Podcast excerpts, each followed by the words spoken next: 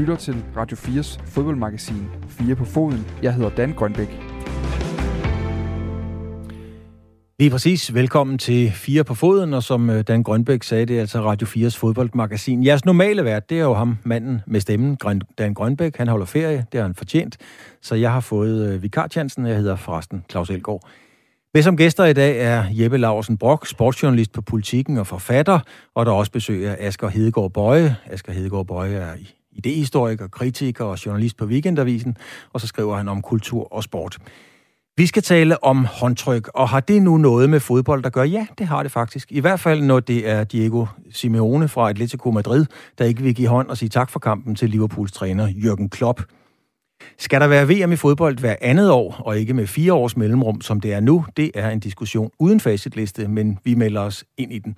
Og så har der igen igen, kunne man friste til at sige, været ballade i forbindelse med en fodboldkamp mellem Brøndby og FC København. Denne her gang er det gået endnu øh, voldsommere for sig, fordi der er indtil videre 61 sigtelser for vold mod politiet, og en betjent føler sig nødtaget til at trække sin tjenestepistol i selvforsvar. Velkommen til Fire på Foden. Velkommen til dig, Asger. Tak for det. Du har jo øh, været med før på Radio 4, kan man roligt sige. Og øhm, du er sat ind i emnerne og er klar? Ja, det er jeg godt. er klar. Og sådan øh, kan man også, kan man sige, lige øh, kamuflere et lille lydtjek. Vi gør det samme med dig, Jeppe. Ja. Er du, på, du er med os også? Jeg er i den grad med. Jeppe Larsen Brock. Det er jo lidt øh, blandet, øh, hvad skal man sige, øh, emner, vi har taget i dag, og det er valgt ud fra, at det er noget af det, som vi har en klar fornemmelse af, at folk hjemme ved kakkelbordet eller ude på løbeturen danner sig nogle, uh, nogle meninger om og har en, en holdning til, kan man sige, derude. Det er ikke så meget 4-4-2 i dag, og hvorfor de skulle have spillet den indenom i stedet for udenom. Det er sådan mere, skal vi sige, det principielle og, og tankerne i og omkring mange ting. For eksempel det her. Det skabte nemlig overskrifter efter Liverpool sejr over Atletico Madrid i sidste uge, da de to trænere, Jürgen Klopp og Diego Simeone, ikke trykkede hånd efter kampen. Det var en ophedet kamp, der var fem mål og en udvisning. Well, the cheer you hear is from up high away to our left-hand side because Liverpool have won it. No handshake between the managers, Simeone straight down the tunnel. Jurgen Klopp was waiting for him but didn't get the shake of the hand and you can see that the Liverpool manager is annoyed by that, and quite rightly so. Og efter kampen, der sagde Klopp, altså Liverpools træner, på pressekonferencen, at han i selve situationen var irriteret over Simeones handling. Men han var også irriteret over sin egen reaktion, hvor han holdt sådan lidt hånden provokerende fremme og gjorde det til en, skal vi sige, ting, at Simeone ikke ville give, en, give hånd. Simeone nedtonede også situationen efterfølgende, men sagde dog til medierne, at han ikke altid giver hånd efter kampen, fordi han simpelthen ikke kan lide det. Det er ikke sundt for hverken vinderen eller taberen, sagde han. Sådan ser jeg på det, forklarede han, øh, inden han gjorde opmærksom på, at næste gang han øh, ser Jürgen Klopp, så vil han ikke have noget som helst problem i at give ham hånden og hilse på ham. Asger Hedegaard Bøje, det er jo meget at gøre ud af to øh, mænd, der træner et fodboldhold. Hvad, hvad er din holdning til hele den polemik og hele situationen? Jamen det, det er du først og fremmest ret i. Altså, nu, øh, vi taler om det her, og, og folk har talt rigtig meget om det de seneste dage. Og det siger jo lidt om den opmærksomhed i det hele taget, der er på ikke bare fodbolden, men på detaljen i fodbolden. Altså, at vi kan lægge rigtig meget betydning i det, der sker, og i det her tilfælde også i noget, der ikke sker. Øh, men jeg synes alligevel, det er en interessant øh, debat, fordi øh, den siger noget om man kunne sige, altså fodbolden sådan to spor. Altså på den ene side viljen til at ville vinde for enhver pris, og øh, hvad kan vi sige, den her sådan, øh, ja, sejrsvilje og aggression, og måske også det at være en dårlig taber. Og så på den anden side det her ideal om fair play og om behandle hinanden med respekt, og at det her er godt nok en fodboldkamp, der betyder meget, men det er trods alt kun sport, og bagefter kampen, så er vi gode venner. Det er ligesom det skisme, eller ligesom det, de to spor, der, der krydser hinanden her. Og det er jo ikke sådan at forstå, at Jürgen Klopp repræsenterer det ene, og Simeone det andet, fordi jeg har det sådan lidt, at, at, at når man kommer op på det her niveau, så er de største spillere, de største trænere, øh, de, sto- de er meget, meget store vindere, og de er også ofte meget dårlige tabere. Så det kunne lige så godt have været Jürgen Klopp, der var inde i den her situation.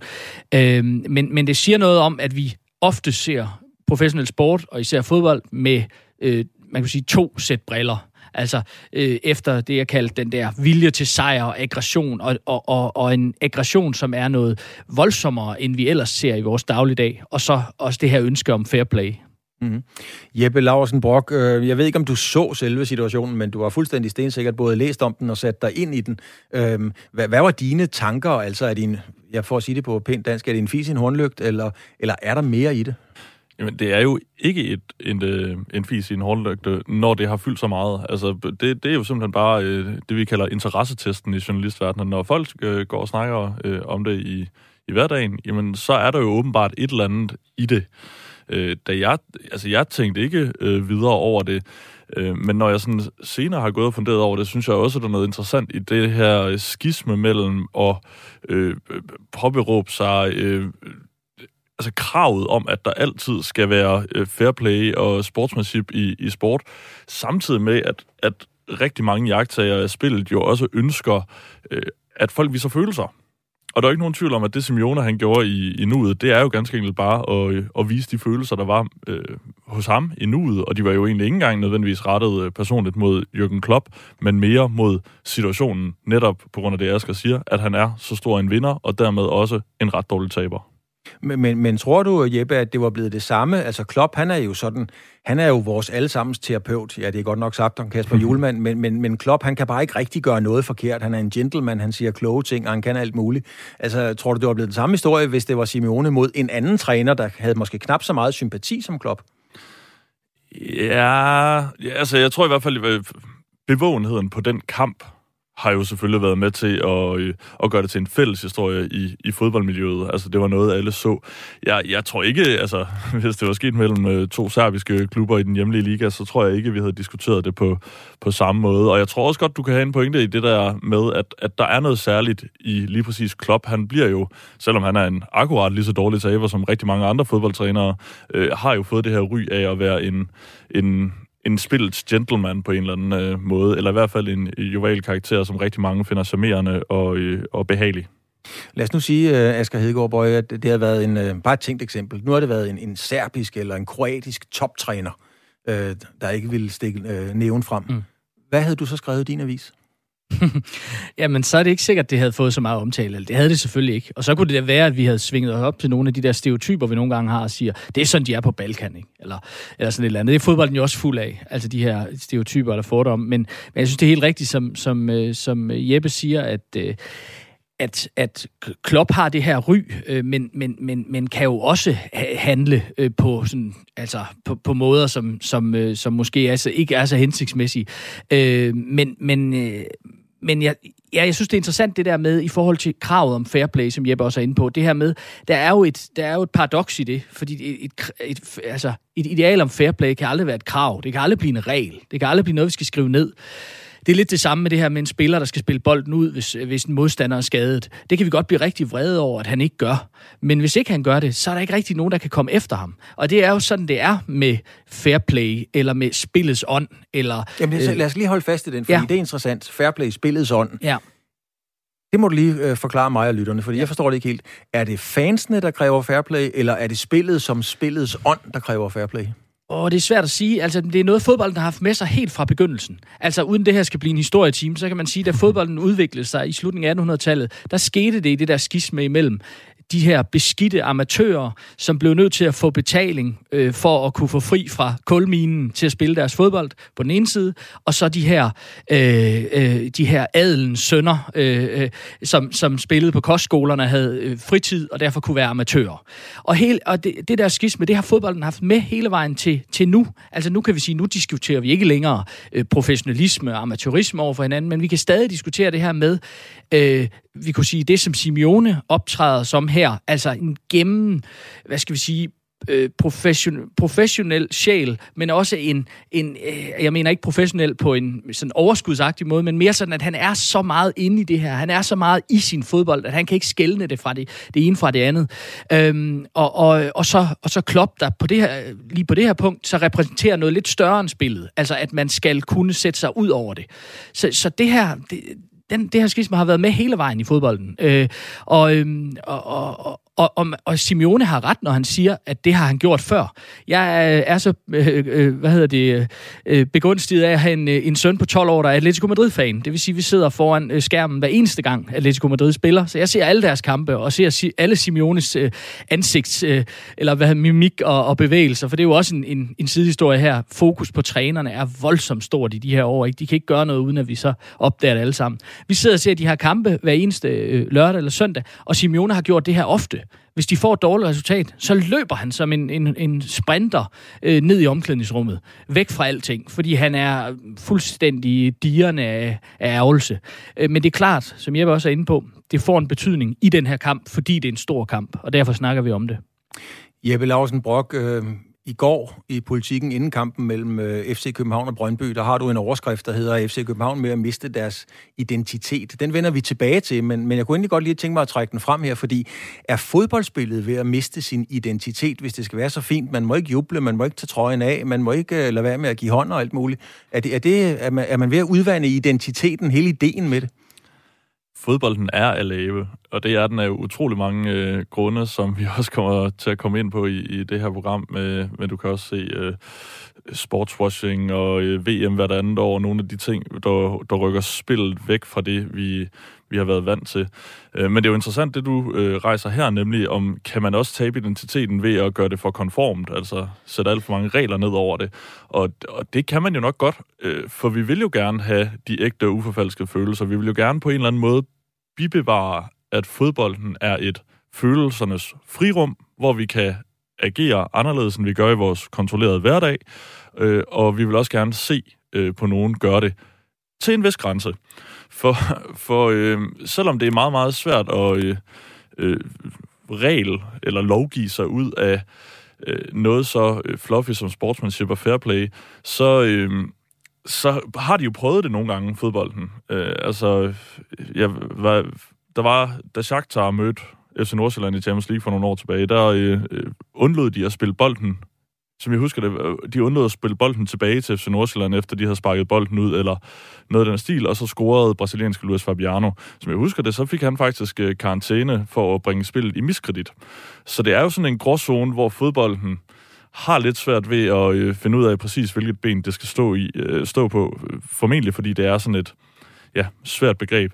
Men øh, for at vende tilbage til dit spørgsmål. Ja, jeg tror godt, at, øh, at fodbolden kan miste noget værdi og noget identitet øh, ved at simpelthen putte for mange forventninger øh, ned over aktørerne.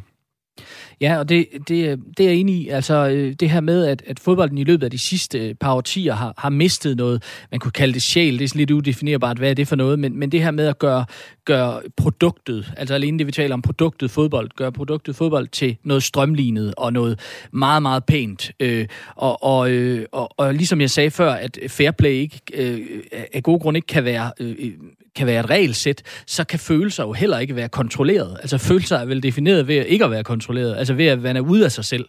Øh, og det er rigtig svært, hvis vi, som Jeppe er inde på, hvis vi både gerne vil have, og det vil vi jo alle sammen, både pressen og fansene, vi vil gerne have, at, at spillerne og trænerne udtrykker sig, og, og så vi rigtig, som vi siger, vi, kan, vi ved, hvem de er inde bag facaden og sådan noget, men hvis de så gør det på en lidt, øh, lidt uhensigtsmæssig måde, eller lidt for aggressiv måde, så er vi der også, og igen, vi her er både pressen og fansene, øh, så er vi der med det samme og slår ned på og siger, det er nu bedst, du giver hånd, Diego Simeone, fordi det ser bedst ud, ikke? Men det er jo også en konstruktion, det er jo noget, der er skabt. Træner har ikke givet hinanden hånd i 100 år. Det er noget, der ligesom er kommet ind i fodbolden, i den her Premier League, Champions League-æra, de sidste 15, 10-15 år måske. Før det var der, der gav træner ikke hinanden hånd. Alex Ferguson og Arsene Wenger øh, gav ikke hinanden hånd før de der store, drablige opgør mellem Manchester United og Arsenal i 90'erne og 0'erne. Det, det, det er et eller andet, vi sådan trækker ned over det nu og siger, det er måske bedst, vi gør det på den måde. Og det skulle ikke undre mig, om der på et eller andet tidspunkt øh, øh, kan, vil komme en eller anden form for, for regel om det, at, at øh, ligesom der jo er en regel om, at, at holdene stiller op og giver anden hånd, inden de går i gang med at spille. Det her med at slutte en, øh, en kamp af i god ro og orden, altså det her med tab og vind med samme sind. Alle os, der ikke har fået mandelgaven, vi ved, det er noget frygteligt, noget frygteligt vrøvl. Altså, der er ingen, der kan tabe og vinde med samme sind. Det tror jeg godt, vi kan finde rigtig, rigtig mange øh, at citere for. Men vi så jo eksempelvis i, i øh, Jes Torup, da han starter som træner i Superligaen efter kampen øh, mod, øh, mod FC Midtjylland, hvor han øh, omfavner nogen. Han giver dem nogle, øh, nogle knuser og snakker og griner. Vi så det efter kampen mod Pauk, hvor han øh, taler med Andersen City, som han var træner for i, øh, i Gent. Altså viser nogle følelser. Er, er det godt eller skidt, øh, Asger, at en træner viser den slags følelser over for et modstanderhold, man enten lige har vundet over mm. eller tabt til? Jamen, altså, det er jo igen øh, svært, fordi hvor går, hvor går grænsen? Fordi øh, vi, vi, vi efterlyser her i Simeone-eksemplet, at, vi skal, at træneren skal give den anden træner hånd, men, men, men er træneren lidt for kærlig, lidt for selsk- øh, hvad hedder det, venskabelig over for et modstanderhold, hvad enten han lige har vundet eller tabt, så får man også kritik for det. Så det er virkelig en smal sti, man skal betræde her, øh, og derfor bliver det også sådan lidt robotagtigt. Det er måske en af mine største anke mod, øh, øh måske mod hele den moderne fodbold, at det er en lille smule robotagtigt, og det er det også i forhold til det her med håndtryk. Altså, at vi tænker ikke over det længere, at de to trænere giver hinanden hånden. Vi tænker ikke over øh, de her kampagner mod homofobi, racisme, alle de ting, der sker inden kampen, som er gode tiltag, og som vi alle sammen støtter op om, men det bliver så ekstremt ritualiseret eller standardiseret, at vi nærmest glemmer indholdet af det. Og det er lige præcis en god, øh, god øh, måde at komme videre på her, Asger, fordi nogle ting ved man ikke helt, hvorfor man gør det sådan per automatik. Eksempelvis, når man giver hånd. Fordi når man giver hånd i Danmark, så er det for mange nærmest blevet sådan en instinktiv, en, måske endda en, en reflekshandling i mange situationer. Og mange lægger ikke andet i et håndtryk end selve handlingen. Goddag med dig. Det er jo sådan det, man lægger i det oftest. Men der kan ligge meget mere i et håndtryk. Signal, kultur, status, alt muligt. Og det ved du meget mere om, Ole Michael Sparten. Du er lektor for kommunikation og psykologi, og så er du lektor ved Humanistiske Fakultet i Aalborg. Øh, du ved en masse om håndtryk. Og vi kan tale, Ole, det har vi snakket om, vi kan tale i dagevis om det her, så vi prøver at komprimere det en smule, men der er tid. Hvad er essensen af et håndtryk? Jamen altså egentlig, så burde man nok se på på helheden, det indgår i cross kontekst, kropsbevægelser, arm, håndbevægelser, gestus, ansigtsudtryk, mimik osv. osv. Men altså, hvis vi fokuserer på håndtrykket, så Altså, hvis du ser i, i forhold til fagsproget, så kalder vi det jo en såkaldt hilsegestus, ikke, som vi giver udtryk for, når vi byder hinanden velkommen, eller tager afsked, eller bliver venlige over for hinanden, eller mindst ikke fjendtlige. Så, altså, så den her situation, så når en person møder en fremstrakt hånd til hilsen, med ikke at modtage det her håndtryk i de her trods alt post-corona-tider og en kultur, hvor det er normalt og det forventelige, så tolker vi det som en afvisning. Altså, og måske også meget let tolket så opfatter det som en delvis fjendtlig handling, fordi de sidste halv hundrede år, øh, hvor man har analyseret på, på Korsborg og hele det her nonverbale i mange forskellige kulturer, så er det den almindelige måde at give hinanden hånd. Men, men kan man så trække den helt derud, Ole, hvor man siger, nu er der to trænere, vi kunne også kalde dem høvdingen for de to stammer. Øh, den ene vil ikke give hånd. Er det så et udtryk for, at vi er altså ikke gode venner? Det skal du bare lige vide.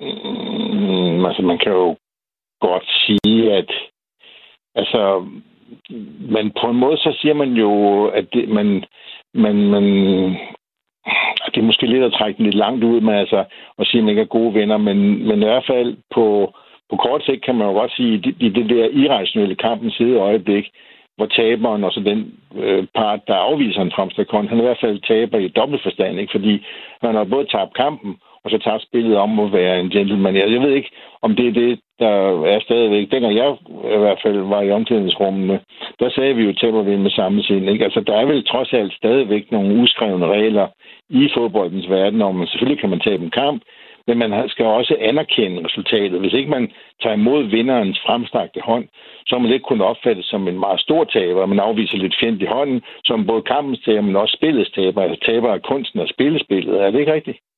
Jo, øh, vi så jo lige netop, øh, det er så en helt anden historie, men vi så faktisk i går, der var rigtig meget ballade i en kamp mellem, øh, efter en kamp mellem Brøndby og FC København. Det ser vi rigtig mange gange. Ja.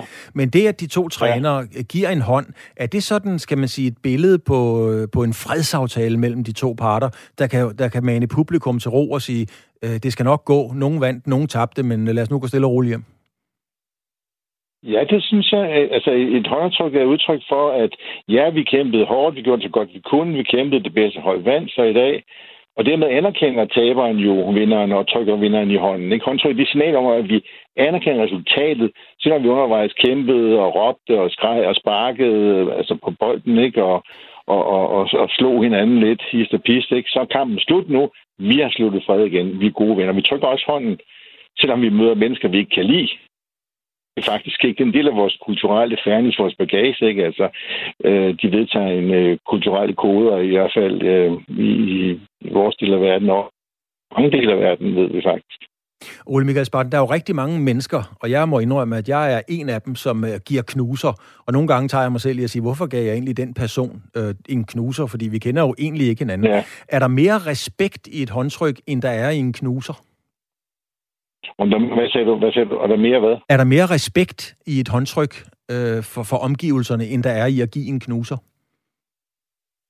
Nå, det ved jeg som egentlig har mere respekt i det som sådan. Øh, det er igen også noget, man må se på i forhold til øh, den, øh, den kultur og sammenhæng, det indgår i, fordi nogle steder knus, og det er blevet meget mere almindeligt, at man giver hinanden knus, også at mænd gør det øh, øh, i numstunder, end det har været tidligere. Ikke? Så jeg ved ikke, om man, man kan, kan snakke om respekt øh, i forhold til håndtryk og knus. Men håndtrykket har jo haft den der øh, betydning i, i mange, mange år, at det, det er sådan, man, man typisk gør det i formelle sammenhænge.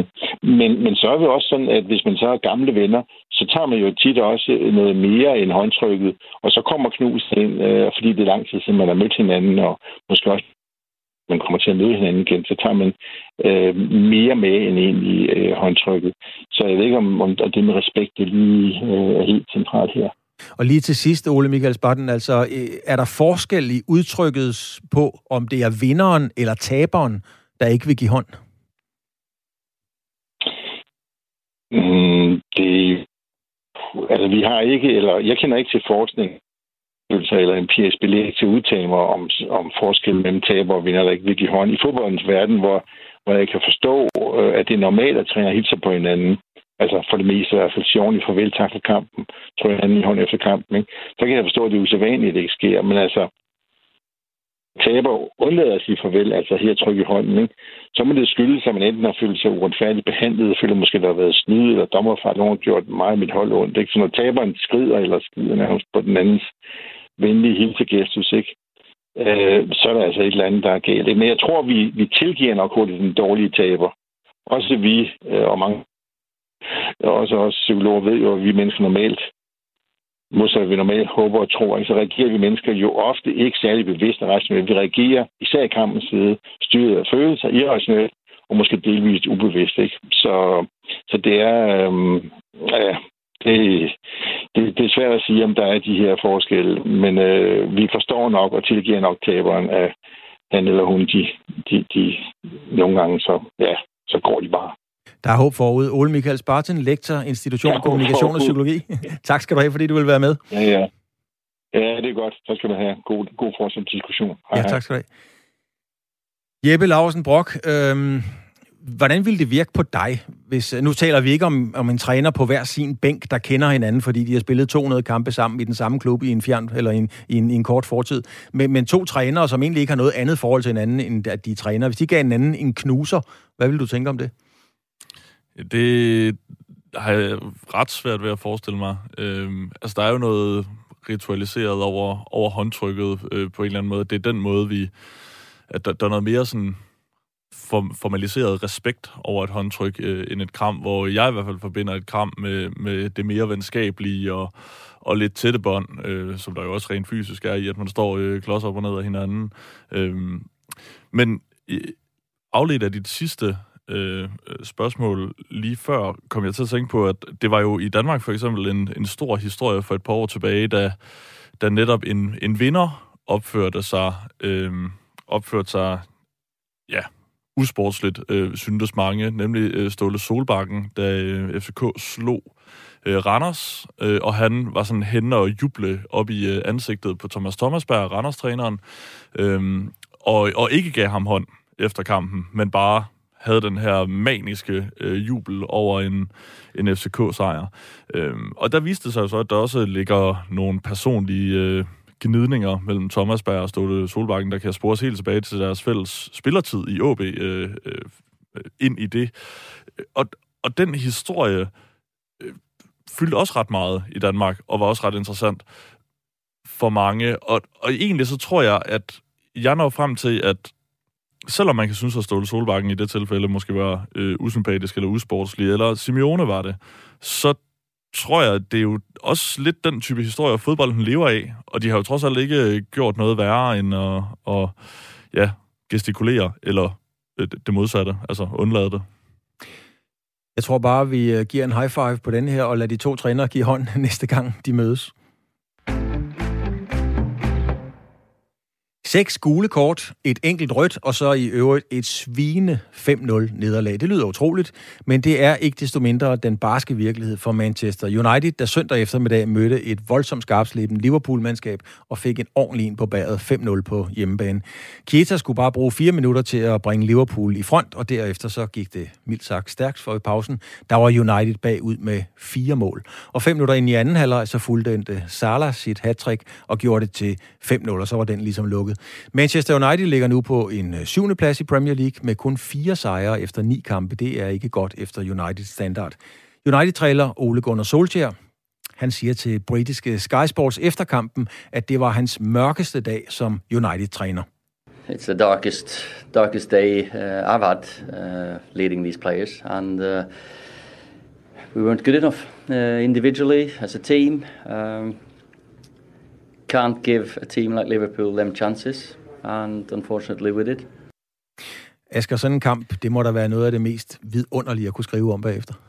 Ja, men det var, det var en af de, sådan, øh, af de mere bemærkelsesværdige kampe. Altså, det, de, den engelske presse taler også om, om det største kollaps øh, af ikke bare Manchester United, øh, men af noget hold måske overhovedet i Premier League-æren.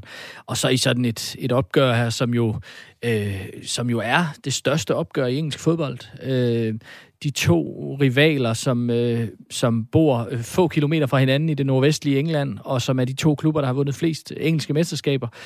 Øhm, så, så det er en, et, en kæmpe historie. Altså på den ene side, og det er jo vel egentlig det, der er blevet talt mest om, det er det her Manchester United-kollaps, men man kunne jo lige så godt tale om, om det her fantastiske øh, præstation af Liverpool, øh, som har den, for mig at se i hvert fald måske bedste spiller i verden lige nu, Mohamed Salah, som også scorede tre mål øh, i kampen. Og, så, så det var ligesom øh, øh, øh himmel og helvede, ikke? som øh, fodbolden, når den er allermest tydelig, at øh, for det ene hold var det simpelthen en historisk kamp, som ingen Liverpool-fan nogensinde vil glemme. Og, for den anden, og, og på den anden side var det en kamp, som ingen Manchester United-fan heller ikke vil glemme, men med, med modsat fortegn. Jeppe Laversen Brock, øh, lad os lige holde fast i det, Asker Asger siger her. Der er mange måder, man kan vinkle, som det hedder i faget, en historie på. Lad os tage et straffespark. Øh, der bliver brændt fra 11 meter pletten. Så kan man jo vælge at skrive, at det var vanvittigt dårligt sparket, og hvordan kan man det, når man får penge for at spille fodbold? Man kan jo også vælge at skrive, at det var en fantastisk redning. Øh, her bliver der fokuseret rigtig meget på, at United er ved at falde sammen. Er der ikke salg, er der ikke avis, øh, er der ikke solgt aviser i at skrive om, hvor gode Liverpool var i stedet for? Ikke lige så meget. Altså det, det tror jeg... Øh Øh, altså, det må vi jo selvfølgelig spørge øh, de britiske medier øh, om, men, eller os selv for den sags skyld. Øh, men den måde, mediebranchen fungerer i, øh, er jo, at, øh, at øh, konflikt er et øh, nyhedskriterie, øh, som fungerer rigtig, rigtig godt, og der er rigtig, rigtig mange øh, læsere til det. Øh, og der er bare ofte ikke helt lige så mange øh, læsere til de øh, kæmpe øh, store succeser kontra de kæmpe store øh, skuffelser.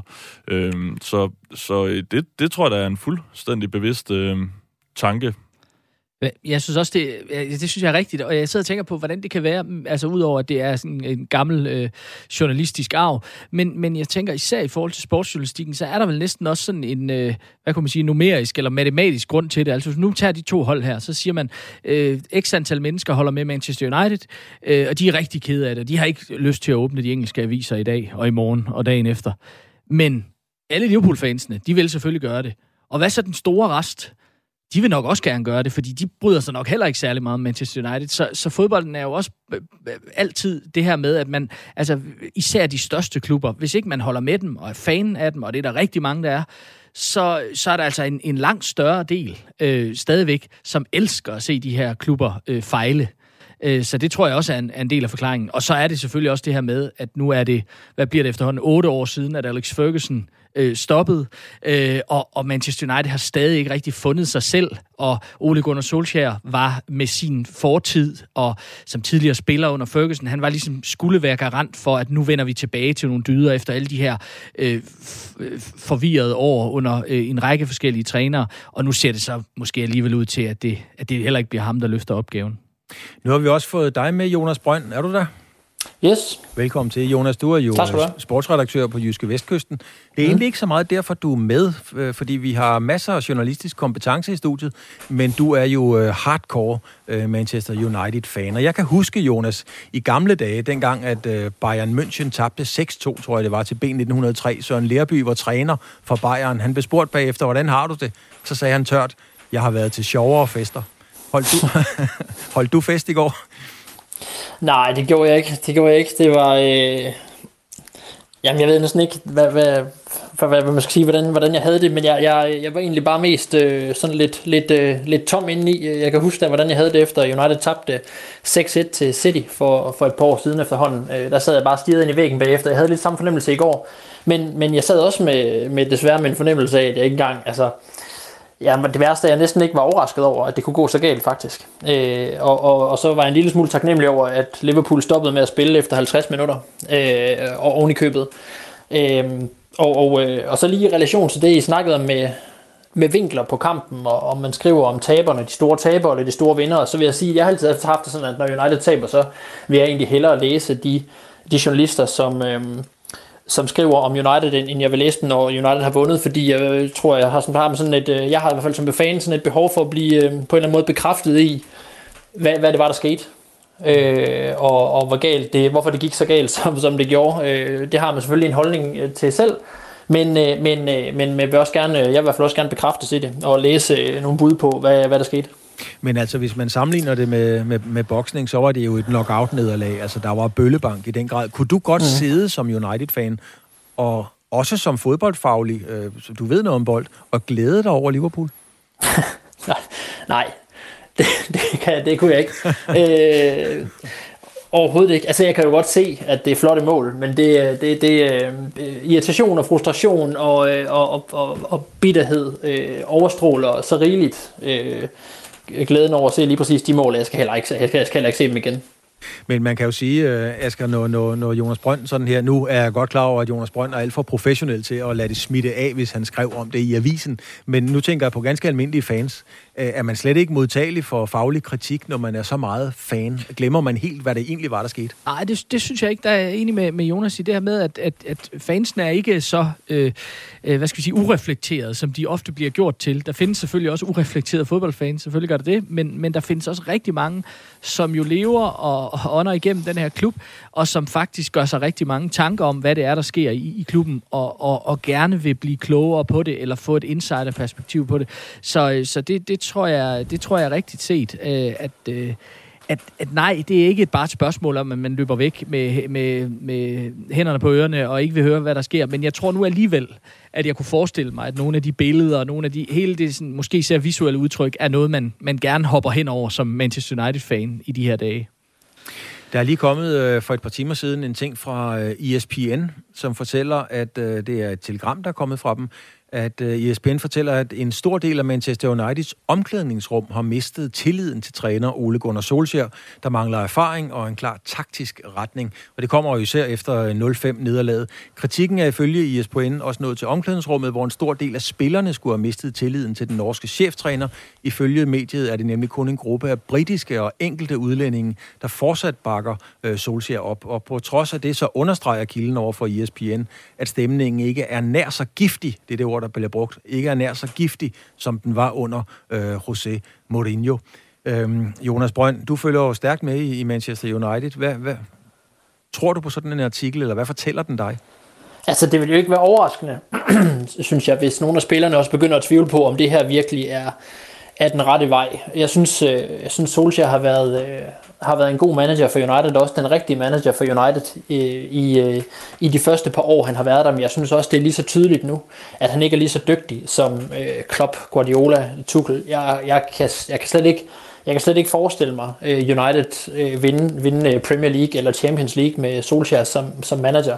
Uh, og, og når det så er sagt, så synes jeg også, at, at det kan godt være, at nogle spillere synes, at, at, at, at han at han, at han har mistet, at han har mistet, eller ikke kan mere, ikke kan, kan, kan man sige, hive frihed mere ud af, ud af ham, ud af ham selv som manager, og at han ikke er, er dygtig nok til at bringe United videre med spillerne, men også efter sådan en kamp som i går også kigge ind af, fordi der, der er jo også, når man taber på den måde og så stort, så er det heller ikke kun, så er det heller ikke kun manageren, det er også, det er også nogle, nogle spillere, som, som individuelt var langt under niveau, øh, og også så det, var, så det var pinligt og ikke godt nok. Det var, det var hele vejen rundt, øh, at, at det gik galt i går, men, men det er jo det er jo langt fra første gang i den her sæson, at United ser så ringe ud bag, bag i, altså inden for, inden for de seneste 10 dage. Altså, der er jo lukket fire mål ind mod Leicester og, og to mål mod Atalanta, ikke? og så de her mål mod, mod Liverpool. Tidligere i sæsonen øh, endnu har de jo også set set, øh, set øh, povert ud bag i. Offensiven ser fin ud. Der, der er dygtige individualister, der nok skal få noget, få noget ud af det på en eller anden måde på et tidspunkt, men jeg synes, det virker dårligt afstemt, United. Altså, vi, vi kan spille på kontraangreb, men, men bliver selv ramt på kontraangreb, fordi der mangler restforsvar, og modstanderen spiller nemt igennem os, så vi kan ikke presse modstanderen selv. Jeg synes, det er, jeg synes, der er problemer over det hele, og, og, det, og det peger tilbage på, på, på manageren og en trænerstab, der ikke er dygtig nok. Øhm, Røn, nu gik der alligevel journalistik i den, men det, du sagde dog vi, da du omtalte United, mm, så du ja. er stadigvæk i fanrollen. det er noteret, det bliver sagt. Øh, britiske journalister, de giver jo Ronaldo skylden. Altså, er det ham, der har spoleret helt lortet, eller, eller øh, jeg mener, de har brugt 7 milliarder cirka efter Ferguson. Mm. Hvad, hvad, hvad er op og ned i det? Ja, jeg har også set, at det er meget populært i øjeblikket at skrive artikler om, hvor lidt øh, Ronaldo arbejder. Men, men, øh, men man må jo så også øh, påpege, at han har scoret nogle mål, som ingen andre spillere i, i United, og ikke ret mange andre spillere i Europa vil have scoret. Og han, han kan jo sådan set, han kan sådan set godt tage, tage på sin kappe. Han har, han har høstet sin del af pointene til United individuelt i den her sæson. Det er jo rigtigt, at han ikke er nogen kæmpe presspiller, men hvis man køber en angriber, der er 36 år gammel, med det primære formål, at han skal score mål, så må man jo også være indstillet på at, at bygge holdet op omkring ham, eller i hvert fald, at man indretter sig efter, at hvis man har en spiller, der ikke presser voldsomt, så må de andre gøre det.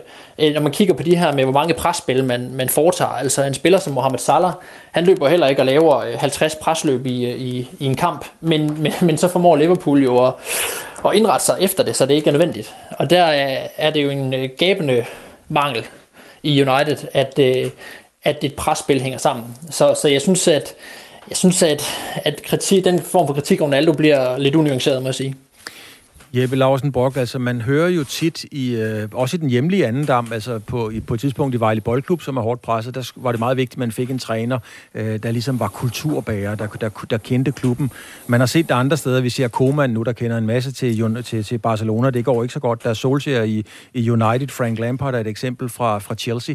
Øh, det er det her med, at man skal have nogle store spillere eller trænere udefra, der kender klubben indenfra. Er det, øh, er det en vildfarelse? Nej, men man er jo stadig ikke dygtigere end ens øh, taktiske og trænermæssige evner øh, i sidste ende. Og det er også derfor, forestiller mig, at Jonas øh, siger, at øh, han ser Ole Gunnar Solskjaers første år som øh, værende, øh, hvor, at han var den rigtige manager der, men ikke nødvendigvis er det mere. Fordi klubben var i en situation, hvor den skulle stabiliseres, og der kan man måske netop have brug for en, der kender DNA'et, kender kulturen, og vil give alt for den klub, fordi der ganske enkelt er en eller anden øh, sportslig kærlighedsrelation, som man vil gøre alt for, øh, som man vil gøre alt for, at det, det lykkes. Øhm, det kan jo være det rigtige i en situation, men når man så kommer til at skulle bygge øh, det spillemæssige koncept videre på det fundament, man så har skabt, der er det jo ikke sikkert, at Frank Lampard, Ronald Koeman eller Ole Gunnar Solskjaer øh, er den rigtige, fordi det, det, det virkede jo for eksempel i, i øh, nederlaget til Liverpool besynderligt, måden han ja, måden øh, holdet pletvis presset og netop udstillede sig selv på den måde. Altså det, det virkede som et, et, et taktisk underligt valg, øh, eller som nogle meget øh, autonome spillere, som han i så fald skal, skal have styr på øh, bagefter. Øh, og det er jo nok det, øh, som jeg forstår blandt andet Gary Neville og de øh, britiske øh, jagttager derover, at nu, hvor konceptet skal bygges op, og der skal være en klar plan i Manchester United, der mangler han et eller andet. Så han kan godt have været rigtig for et par år siden, og være forkert nu. Jeg, jeg, synes, øh, jeg synes, der er for meget nostalgi i det i forhold til Manchester Uniteds valg af, af, af Solskjaer, fordi det kan godt være, at han har været en god mand i begyndelsen, men, men, men det her med at gribe tilbage til et spillernavn, som godt nok har haft øh, succes i, i norsk fodbold som træner også, men et, et spillernavn, som, som smager lidt af Alex Ferguson, det synes jeg, jeg synes, det er en gammel måde at rekruttere trænere på. Altså, det var lidt det Chelsea også gjorde med Frank Lampard, og hvad skete der der? De det var også uforløst. Indtil Thomas Tuchel, en meget, meget dygtig teori teoretisk træner, og som i øvrigt ikke har nogen spiller øh, øh, øh, karriere bag sig, men som er en del af den der nye bevægelse, eller som efterhånden ikke er ny længere, men i løbet af de sidste 5-10 år, vi har set, at de allerdygtigste trænere, det er for det meste de her teoretisk velfunderede trænere. Da han kommer til Chelsea, så forløses det hele, og, og nu er de det bedste hold i Europa. Øh, så, så jeg, øh, altså, jeg, jeg synes, øh, jeg, jeg synes Solskjaer, øh, altså historien om ham viser os også, hvor trænergærningen er på vej hen, eller hvor den måske allerede er, og han står tilbage på perronen som måske en, en, en lidt uddateret trænertype. Altså enormt sympatisk, enormt jovial, det er det alle spillere, der har haft med ham at gøre, det er det pressen med, øh, øh, altid melder om. Men, men, men hvad kan han, altså som skakspiller? Og, og det er bare blevet meget væsentligere, end det var øh, for, for bare 10 år siden. Men Asger, hvad er historien her for dig? Du er også historiker, kan man sige. Hvad er historien her? Er det United, der ligesom alle andre klubber, det er Rosenborg eller, eller Celtic eller hvem det er, lige har en pause, hvor man har en naturlig nedtur øh, på vejen øh, tilbage igen? Eller er det historien om en klub i opløsning? Altså, hvad er det for en historie, du, hvad er det for en klumme, du vil skrive om den? Nej, det er ikke historien om en klub i opløsning. Det er klubben jo alt for stor til. Det er jo stadig en af de øh, to, tre, to, tre største fodboldforretninger i verden. Et af de allermest kendte sportsbrands overhovedet. Så, så klubben er jo ikke i, i, i, på den måde i øh, dyb, dyb krise. Men, men det er for mig at se historien om en klub, der er blevet, man kunne sige, normaliseret. Altså, de her år under Ferguson, især de sidste, øh, ja, hvad bliver det, de sidste øh, 20 år, øh, altså fra det første mesterskab i 93, og så frem til han stopper i 13 der er det, det er unormalt jo. Det er unormalt, altså på en positiv fasong for en klub som Manchester United, men det er unormalt at have en træner, der er der så lang tid. Det er unormalt at vinde og vinde og vinde og slutte i top 3 eller 4 hver eneste år i en sindssygt lang periode. Det er lidt det samme, vi kunne sige med Barcelona under Guardiola. At man har, altså alle de store klubber, de får på et eller andet tidspunkt den her virkelig gyldne epoke. Altså det, det her, ikke bare øjeblik, men de her 5, 10, i Uniteds tilfælde 20 år, hvor alt bare spiller.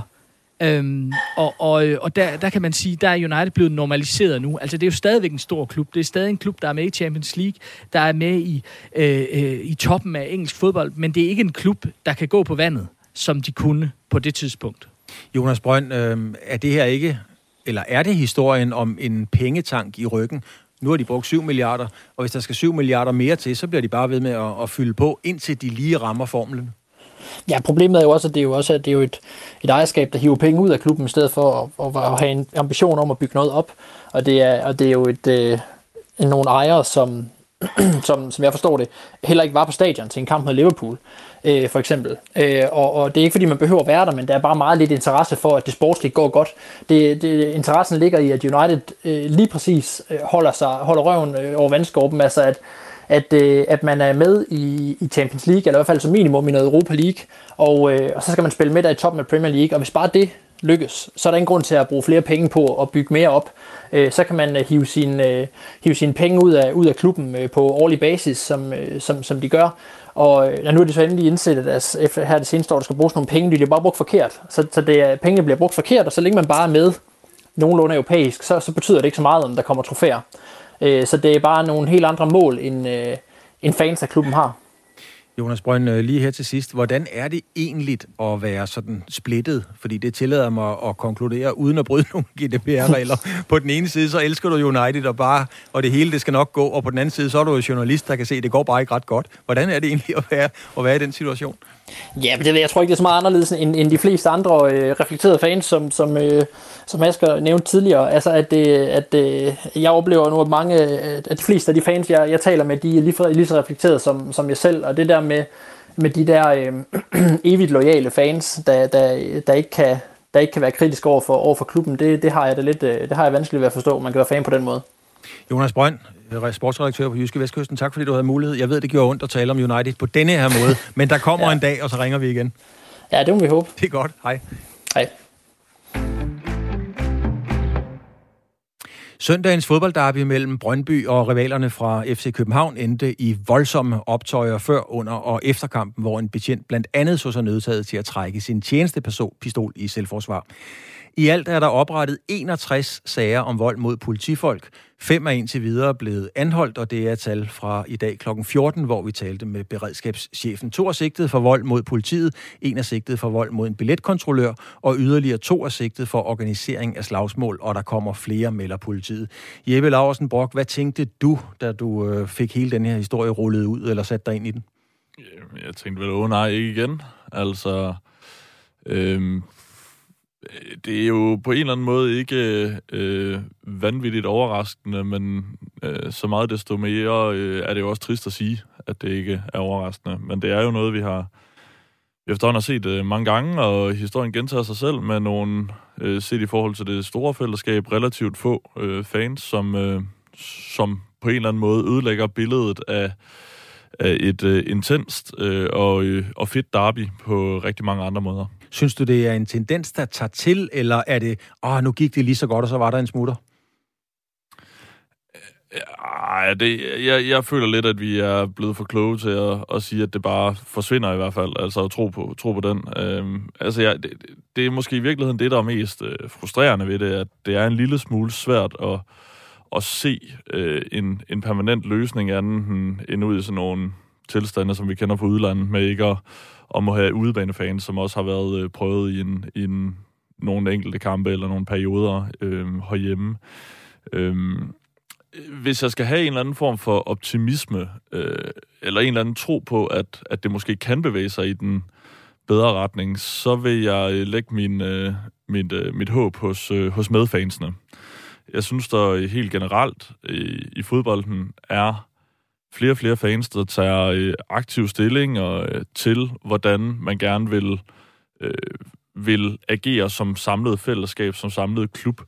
Øh, og hvis vi skal have færre af de her situationer, det er jo ikke, det er jo ikke, det er jo ikke fordi, at vi ser dem øh, øh, i samme voldsomme grad øh, øh, år efter år. Øh, generelt er det trygt at gå til fodbold i Danmark, det skal man også huske at sige.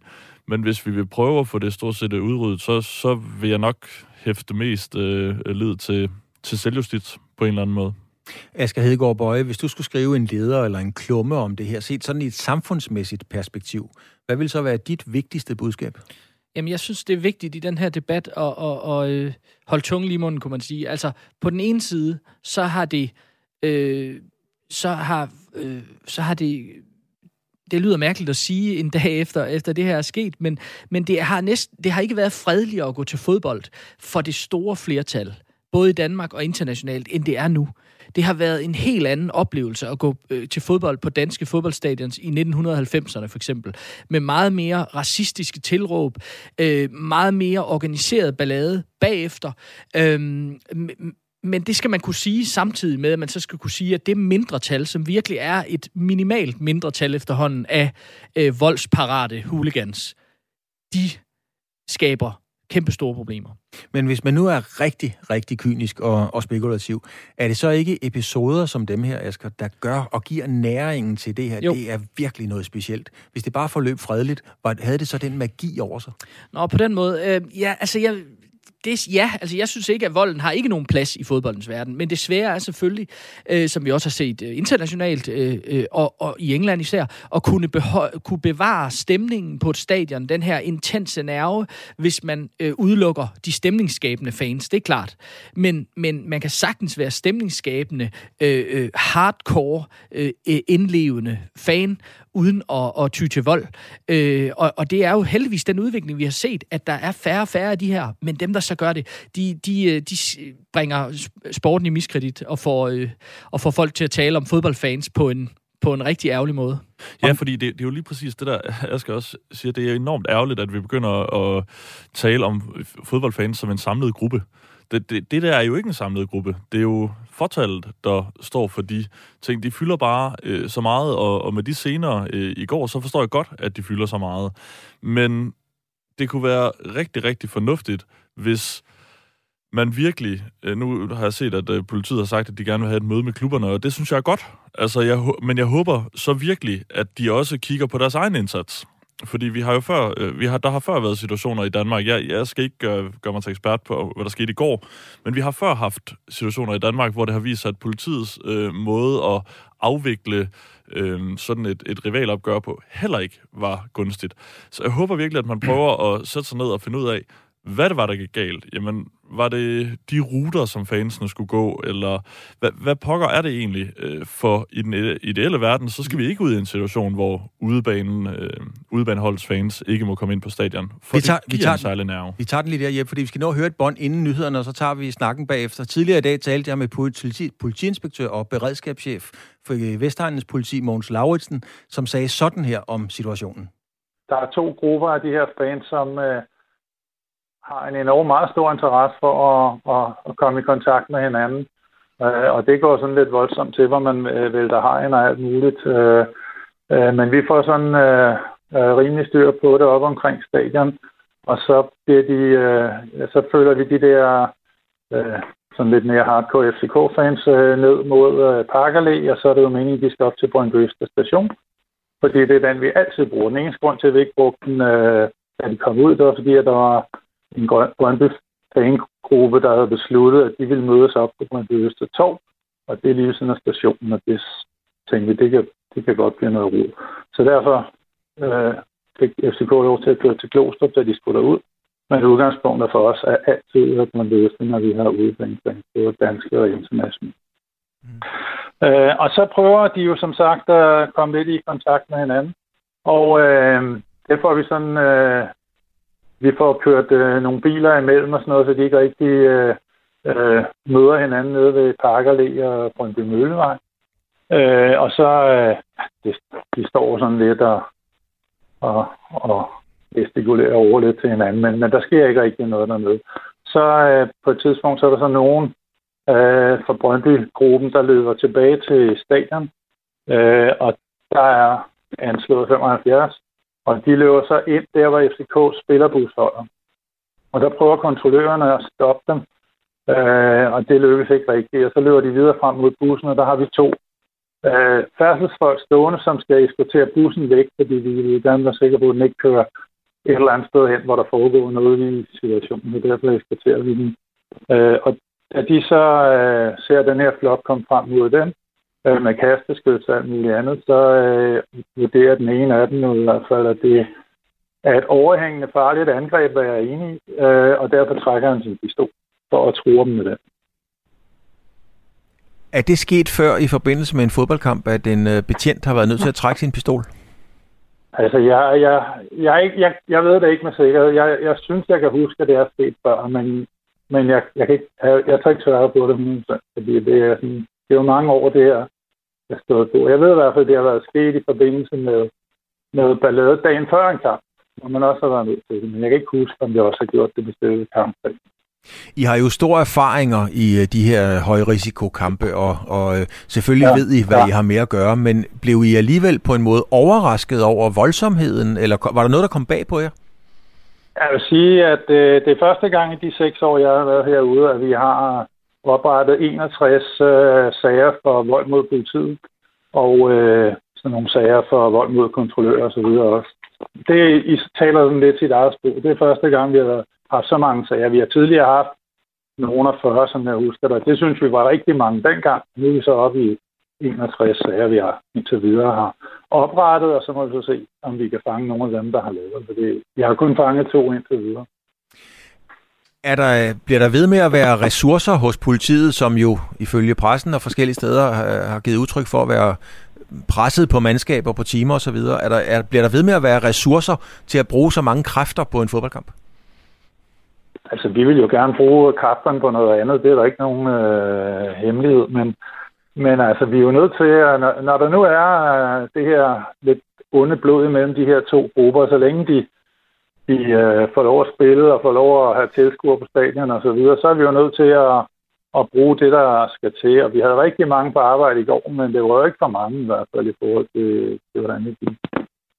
Var der noget i stemningen? Altså, I har stor rutine og erfaring i det her, og kender kropssprog, I kender de nøglepersonerne osv. Var der noget, der var anderledes i forhold til aggressionerne? Altså, det virker lidt som om, at, øh, Altså, jeg synes, kiggede også lidt på de der tifoer, der var inde på stadion. Ikke? Det virker lidt som, der var sådan en eller anden underliggende dagsorden, som jeg ikke lige er helt skarp på, hvad det gik ud på. Men, øh, men jeg synes, der var mere sådan, der var mere dårlig stemning, end der plejer at være. Altså fem anholdte og, og 61 uh, øh, sigtelser. Hvad gør man nu politimæssigt arbejdsmæssigt? Er det video, man kigger igennem? Kan man ja, forvente flere ja, anholdelser, ja. eller hvordan? Det kan man sagtens. Vi, vi har rigtig meget videomateriale øh, fra de der forskellige situationer. Det begynder vi at kigge på og se, om vi kan identificere nogle af de der mennesker. Det plejer vi jo at kunne. Vi finder nok ikke alle 59, vi mangler, men vi plejer at finde en pæn stor del af, af dem. Det håber vi også, at gøre det og så vidt altså politiinspektør og i denne her sammenhæng ikke mindst beredskabschef for Københavns Vestegns politi, Mogens øh, Lauritsen, som altså kom med en redegørelse eller en fortælling om, hvordan politiet havde oplevet øh, det her i går. Der var en øh, dagsorden, som politiinspektøren ikke rigtig kunne læse. Den taler vi videre om øh, efter nyhederne, som kommer her lige om lidt, og vi har også en øh, meget fremtrædende politiker med, som foreslår tomme stadions øh, og brugerbetaling for klubberne, hvis ikke de kan finde ud af at opføre sig ordentligt. Det er, hvad vi når nu. Der er mere fire på foden efter nyhederne. De kommer nu, for klokken er 18.